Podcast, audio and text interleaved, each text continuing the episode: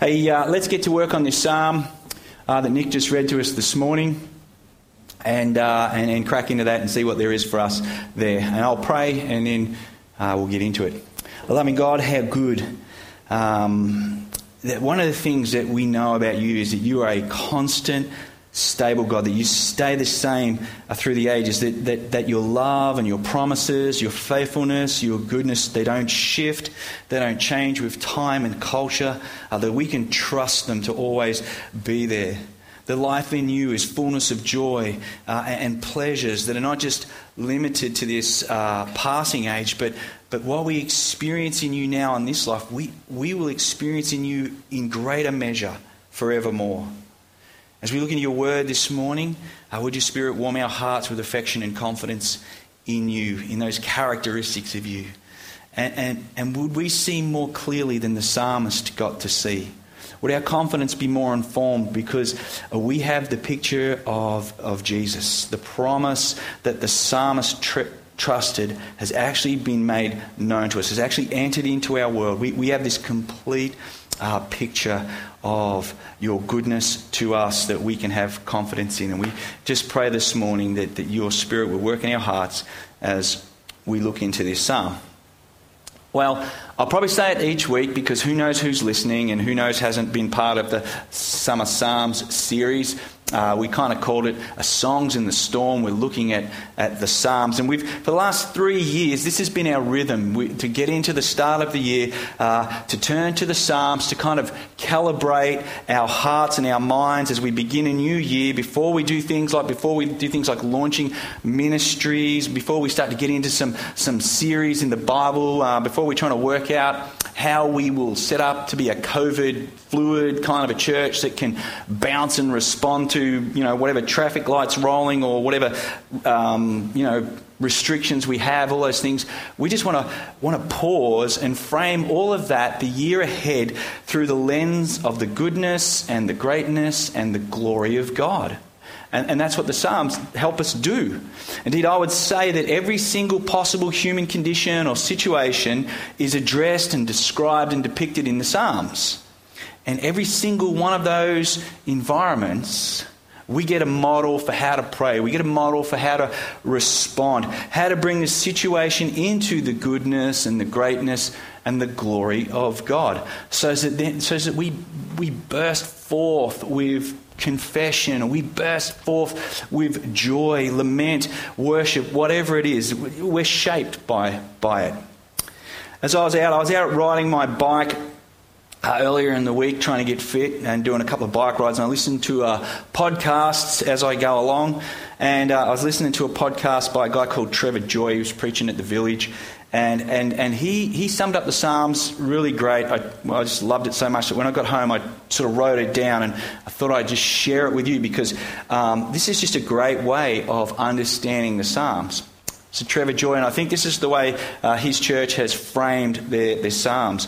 The Psalms are unique in that they teach us to pray by bringing every thought and emotion in the human experience into the context of God's story. Through the Psalms, our hearts, whether they're broken or whether they're bursting, become aligned with God's heart. The Psalms help lead our thinking and our feeling Godward. That wherever we are in life, whatever befalls us, whether that's pleasure or pain, the words that come from God become the steps by which we find God. Now, that last bit's probably true of all Scripture. The words that come from God become the steps by which we find God. But, the, but in the Psalms, uh, we have these case studies uh, of how that takes place. So they, so they resonate with our lives in, in, really super practical ways. They give us the foundations to live out of uh, that, that, are, that are timeless, that can go from, from one kind of environment and they transport into ours. Or, or perhaps more accurately, they, they move our hearts, they, they, they move our hearts Godward to a foundation, a refuge that is timeless. Uh, timeless in its duration, timeless in its character which is something that this psalm, Psalm 16, kind of frames itself around. This, this psalm is a psalm of, of confidence. Uh, that's, that's, the, that's the, if you want a, a genre or, or the, the whole uh, vibe of this psalm, is that David's confidence in God and, and, and the life that he's had with him and the ongoing life that he will have with him. Now, we don't have too many things in this world that we can place our ultimate confidence in. In fact, given enough time, most things, in fact, all things, will pass away. Uh, I was listening to Timothy Keller, and he noted, uh, and he notes this all the time, but there's kind of the major foundations of the, of the, of the world, whether that's kind of matter, you know, what, what things are made out of, whether that's intellect, like how we think, our, our thoughts, and, and, or whether that's emotions, our relationships, how we, how we feel about things. All of these subjects, uh, all of these frameworks are, are, are all passing away. None of them are permanent. Given enough time, the temporary configurations of energy that hold matter together will one day be no more. Like this, this stool will eventually, you know, fall apart, decompose. All, all things are breaking down. There's nothing that's permanent. Some faster than others. Entropy, the second law of thermodynamics. Now, I'm not a physicist, not claiming to be, but I went and read all about it. All things to, trend towards disorder. More specifically, the second law of thermodynamics states that as one goes forward in time, the net entropy, that's the degree of disorder of any isolated or closed system, will increase, as in it will get more disordered, it will break down more rapidly, or it's just going to stay the same. What it will not do is slow down or stop. All things are passing away. Sandy and I were watching a Netflix series uh, called, um, uh, I think it's called Alias Grace. Like, don't judge. You don't know what it is yet, or have you seen it? I don't know. But it's a story of some girl, I think, she's like a servant girl. it's set back in the 19th century. Uh, she's been convicted of murdering her masters, the people that she works for, I think. Anyway, one of the ways, there's all this story, but they're trying to work out whether she's sane, whether she's competent. And one of the ways they do that is they, they bring in this crazy device, this, this thing, and they stick it on her head to measure how big her head is. That was cutting edge medical, uh, mental science in the 19th century. That your, your intelligence was attached to size of your head. Now, there was another Alice uh, who, who kind of solved this problem. We kind of shudder at how naive that is, how stupid that is. But intellectual foundations, thinking that was cutting edge in one generation, crumbles as the next one comes along. Things that were written 20 years ago that, that held society together uh, are now obsolete, or some of them are even considered hateful, harmful. Like everyone in this room holds some ideas and some thoughts that maybe in 20 or 30 years' time you will be embarrassed that you held them. That, that may be considered old fashioned, out of date, hateful. There's no intellect, no philosophy, no, no thought, no, no framework of human thinking that, that remains permanent. They always give way, they, they change, they don't remain. This is true of the foundations of our relationships, our, our experience of life in this life will one day take everything from you. All relationships, take everything you love. There is nothing that you hold dear that is not vulnerable to being torn apart, to being taken away. You know, people get angry, things break up. They hold grudges. They never talk to each other again. They could, or, or maybe it's not like that. Maybe they just move interstate and, and, and relationships fade. People, they fall out of love, you know. One day you like blue and M&Ms, the next day you like yellow M&Ms. Your, your feelings, your emotions, these things change. Uh, there's no relationship that's permanent. You know what? There's someone sitting in this room who will one day either see, read, or hear about the death of everybody else in this room. Nothing is permanent. Someone, there's someone sitting here going, that's going to be me. Yes. Yeah, that's, I'm doing that. But, but we know there's nothing really that permanent in this world. So, what we need in an impermanent world is a refuge that cannot be shaken or doesn't perish, a message, a, a truth that, that doesn't change, that doesn't shift with culture or human thought, a love that we can't lose, that we can't be separated from. We need eternal foundations that will fill us with confidence, joy, so that we can actually take pleasure in this life uh, rather than, than, than be prone to sorrows and insecurities. Well, that's the foundation of this psalm. That's what it sings about. This psalm is the psalm of confidence in God, to be in eternal foundations for those who take refuge in Him, who delight in Him, who submit to Him, who, who take His counsel. Trevor Joy, who, who, who read out that um, description of the Psalms, made this observation in the podcast that I was listening to that this psalm is describing a supernatural courage and joy, one that doesn't come from this world, one that comes from, from God. That is produced when God is both our Yahweh and our Adonai, who gets not merely our worship as creator, but our allegiance as king. And the reason that he says that is because of how this psalm starts, how, how the psalmist frames up this whole psalm. The psalmist begins his song, if you like, his, his cry. This is, this is David just talking to his soul, all right, with a cry for refuge. And it's not that he doesn't already have, currently have refuge. Uh, the psalm doesn't lend itself to a situation of peril. But he is, he is declaring that he needs refuge and that, he, that he's in need of ongoing refuge, continued refuge. He is in ongoing, continued need of God's uh, care and oversight so that he can continue to, to honour God with his life, continue to enjoy life that is, that is filled with the good things that come uh, when God is your portion, when he's cup, when he's the cup that, that you have. This is about the posture of the heart. How does it approach God? Here, the psalmist's position is, is one of joy and confidence that comes from an ongoing relationship with God, who says that, he's, that, that Yahweh, Lord, in capitals, whenever, whenever you read Lord, you know, Tim told us, uh, in capitals, it's Yahweh.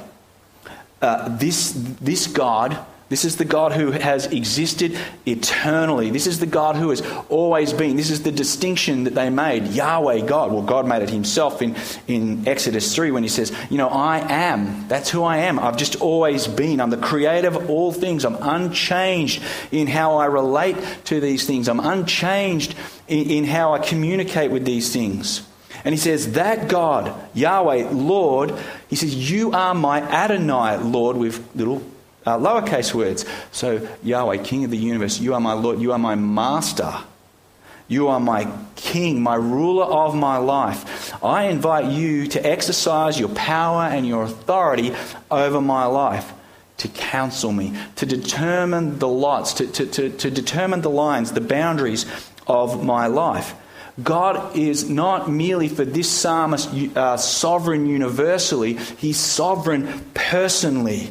God, who is creator and king of the universe, is also creator and king of his soul, king of our world, king of our lives.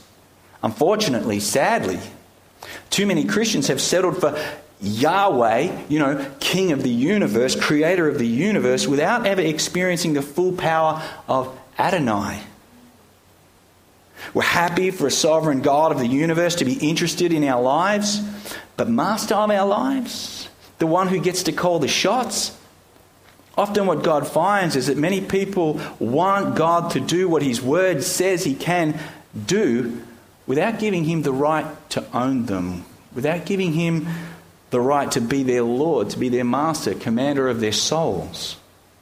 But David has found that his joy and his courage, his confidence in life comes from recognizing that he does not need to be in control. He needs to be in right relationship with the God who is in control, in right relationship with the God who needs nothing. Yahweh needs nothing. That's why it's just a great place to rest He's not asking anything of you. He don't want anything from you. Like, what could you give to Yahweh God? But everything good about this God already exists, and He's dialing it to you as He is Lord and Master of your life. No good thing do I have apart from you. You see how He's stringing this together? Preserve me, O God. Continue to be my high King of heaven and, and Lord of my heart. May I seek your face more than the gifts of your hands. I have no good apart from you. You are my highest treasure, a foundation that cannot change or be taken, a commitment of love that I cannot lose. The next verse of David's song of confidence relates to his relationship with other believers. Sandy's kind of talked about this this morning. This is David's team, the saints. They're his team. And he loves to be with them and he loves to share life with them. David knows that the Christian life, that the life of a believer, cannot be lived in isolation from other believers. He needs to be around those who share his worship. He needs to be encouraged by those who share his allegiance to God. David knows that one of the good gifts of God is his people of God. Delight is found in being in community with them. There's no other family, no other uh, organization, no other uh, institution or society that David gets encouragement to seek after God from as the greatest treasure in life, as something to find joy in. There's no other setting uh, like that where David shares his own experience of God and, and, of God's presence. There's no other experience where David can share his need of grace. No other experience where he can express his worship. Uh, you know, share the refuge that he needs, be able to confess his inadequacies.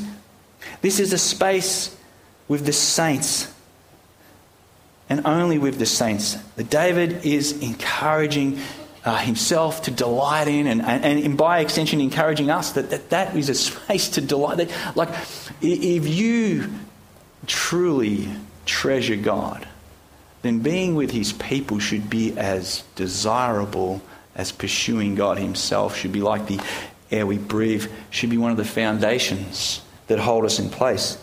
David is saying we need the church, we need to be in community with those who share our experience of God's power and lordship in, in Jesus as we have it in our lives. And not just shared our shared need of that, but, but our shared joy of that. David's like, my song this song about God needs to be sung in a choir. It's not a soloist kind of thing. This song has parts and harmonies, only finds its full expression when it's sung together. Those who treasure God find the full expression of that as they, as they share it with others. And David contrasts those who delight in this shared pursuit of God um, as foundational for a good life of those who run after other objects, other entities to deliver their, their joy and their pleasure and their meaning, their security. And we may find the description of, of gods a little irrelevant, maybe, or even archaic. However, we, we all kind of we all worship something. We all live for something. We all depend on something. And if that something is not God, then, then we need substitutes. So they just built substitutes essentially all that's changed between the gods that those of David's time pursued after and ours is the way we display and worship these gods. Our gods, temples, places of worship, Snapchat and Instagram, Chadstone, maybe universities, Monash, Bunnings, whatever lane it is that brings you meaning and significance. And our offerings, as we run after them, are things like our money and our time and our relationships, and we pour them all out on an altar called meaning. David's warning is that that is a path to sorrow because these gods are temporary. Beauty, wealth, pleasure, health, academic achievement are all temporary. And if you've built your life on them, if they are where you find your meaning, your deepest treasure, your greatest joy, that's where you take refuge in, then, then you're going to know multiplied sufferings because these things are not permanent. These things go. These things will possibly even betray you. And David doubles down in verse 4 as good as these things are, these things are actually good. There's nothing inherently evil or bad about, you know, keeping yourself in shape. That's why I try and ride a bike.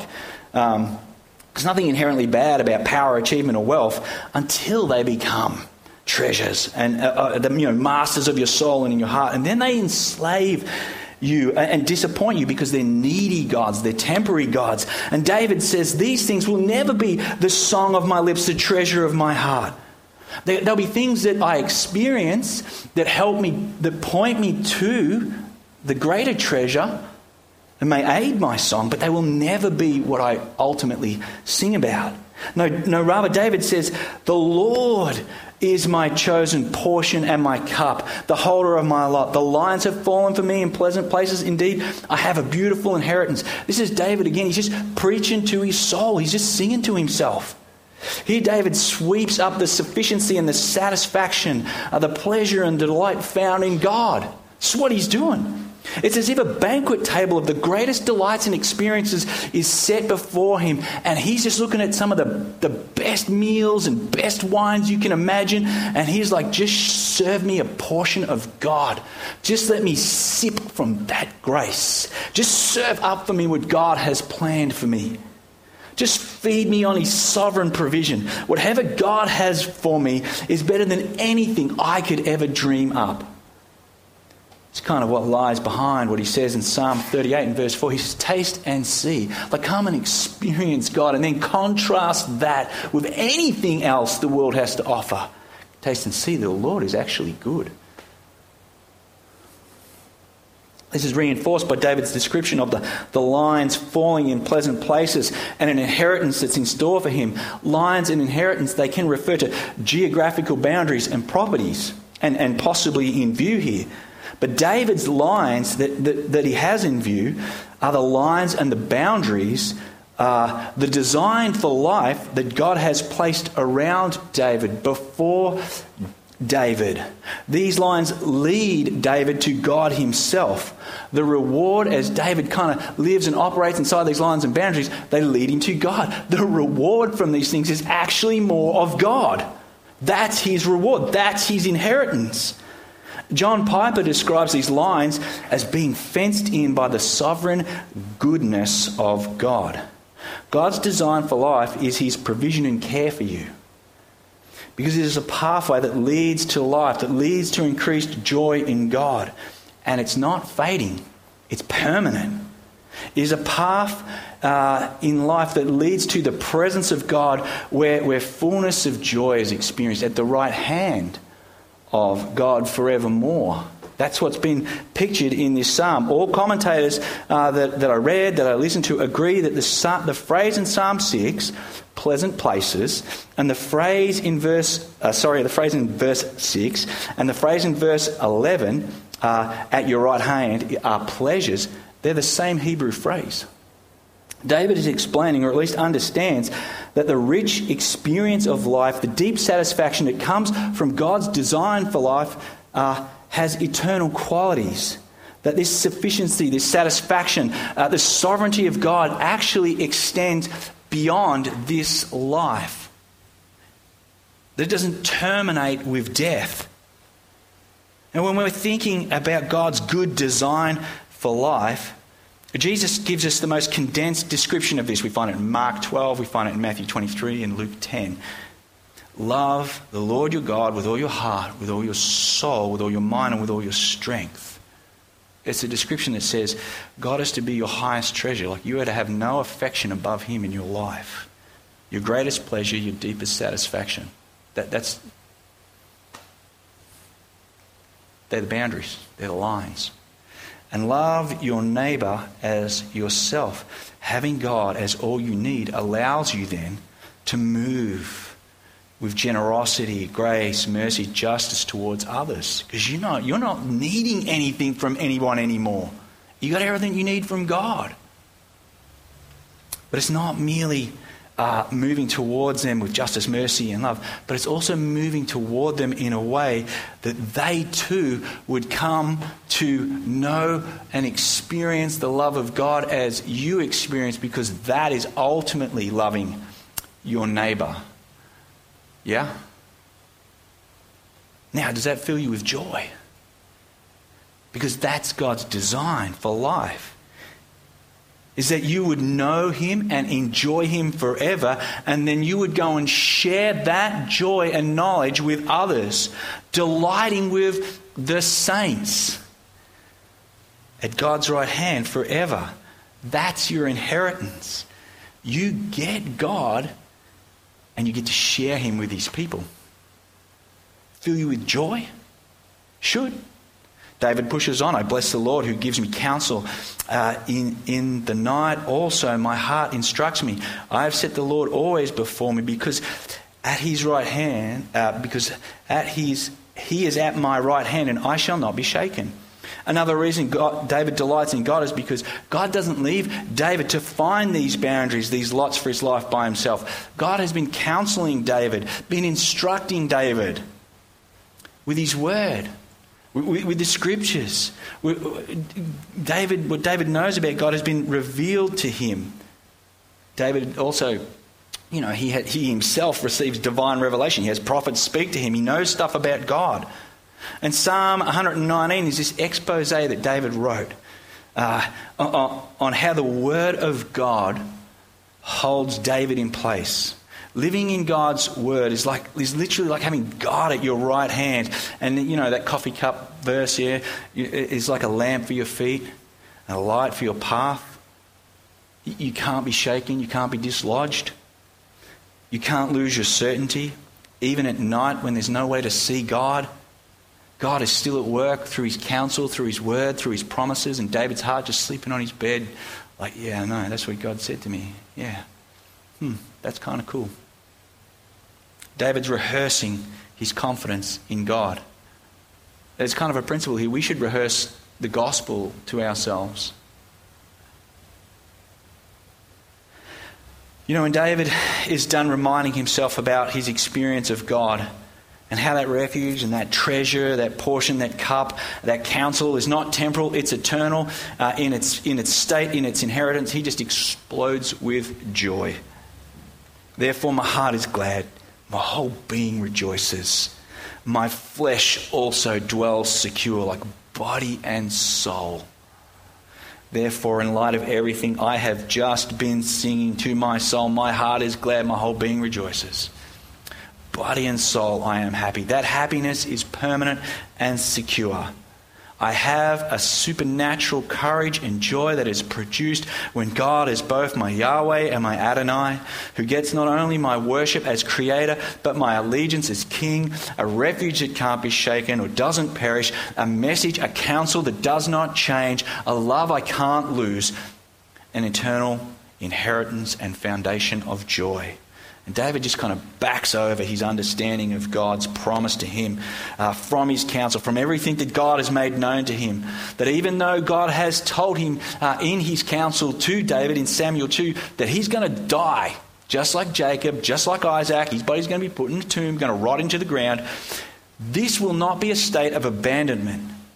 David understands that the relationship he has with God, the joy, the satisfaction, does not terminate with death. Unlike all other things, God's goodness, his portion, his cup to David's going to endure. It's going to keep going. And that hope, however clearly David understood it, is tied to the, a promise that he got in the same spot he, where he was told he was going to die. In Samuel 2 7, God plans at some point in the future to establish an eternal throne, an eternal kingdom through one of his descendants.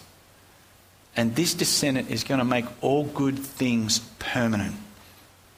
And both Peter and Paul in Acts 2 and 13 let us know that this, this promise that David trusted in, the, in that death would not be the end of his refuge and his delight and his portion with God came into realization through the person of Jesus. The whole story and everything we see in Jesus is the promise that David was given. Like David only had a promise to, to secure him, to give him this kind of courage. We have Jesus. All that David had was the promise. And when he wrote this psalm, and like, I don't know, as I've read this psalm, I think one of the things that I've struggled with as I've tried to write this sermon is, frankly, uh, there are times where I just can't pray this kind of prayer with all sincerity. Because I know there are times when my heart does not hold God as highest treasure. Is David some kind of super Christian? Hardly. We know his story. David would say to me, Brother, you need to get back in the lines.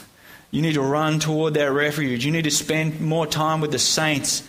You can't isolate. You need to sit under God's counsel. Let it soak your soul night and day until your heart thrills again with His promise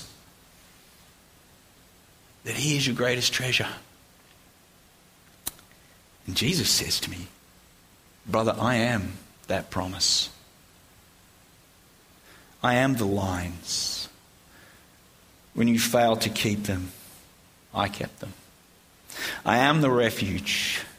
I take the penalty of sin, the, the sting of death.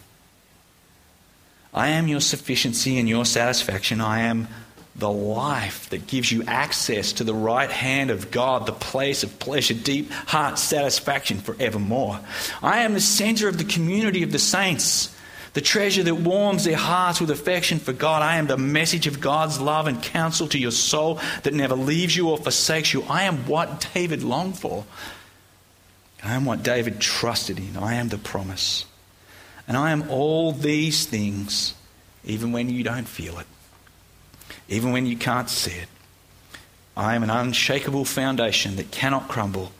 I am a love you cannot lose, a grace you cannot overturn, a joy and a fullness of life that fills your heart, that fills your vision, your portion, your cup, your delight with my goodness and not yours.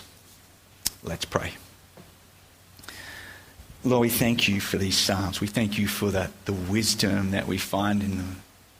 Thank you for the descriptions of, of God that, that, that, that, we can, that we can rehearse in our hearts. But most of all, we thank you that as these Psalms look forward, they look forward uh, to a promise uh, of your Son Jesus coming and making these things real in our lives, bringing them into our lives in very tangible ways we see the, the deepest expression of the permanence of God's love uh, through the life of Jesus. We've, we kind of just skimmed over it this morning, but our story here at Freeway is all about the sufficiency and the supremacy and the goodness of Jesus in our lives. To do for us what we couldn't do for ourselves, to secure for us what we cannot secure for ourselves. Lord, as we've listened to this psalm, we pray uh, that you would continue to strengthen us in your counsel and your presence. And we pray this uh, in Jesus' name. Amen.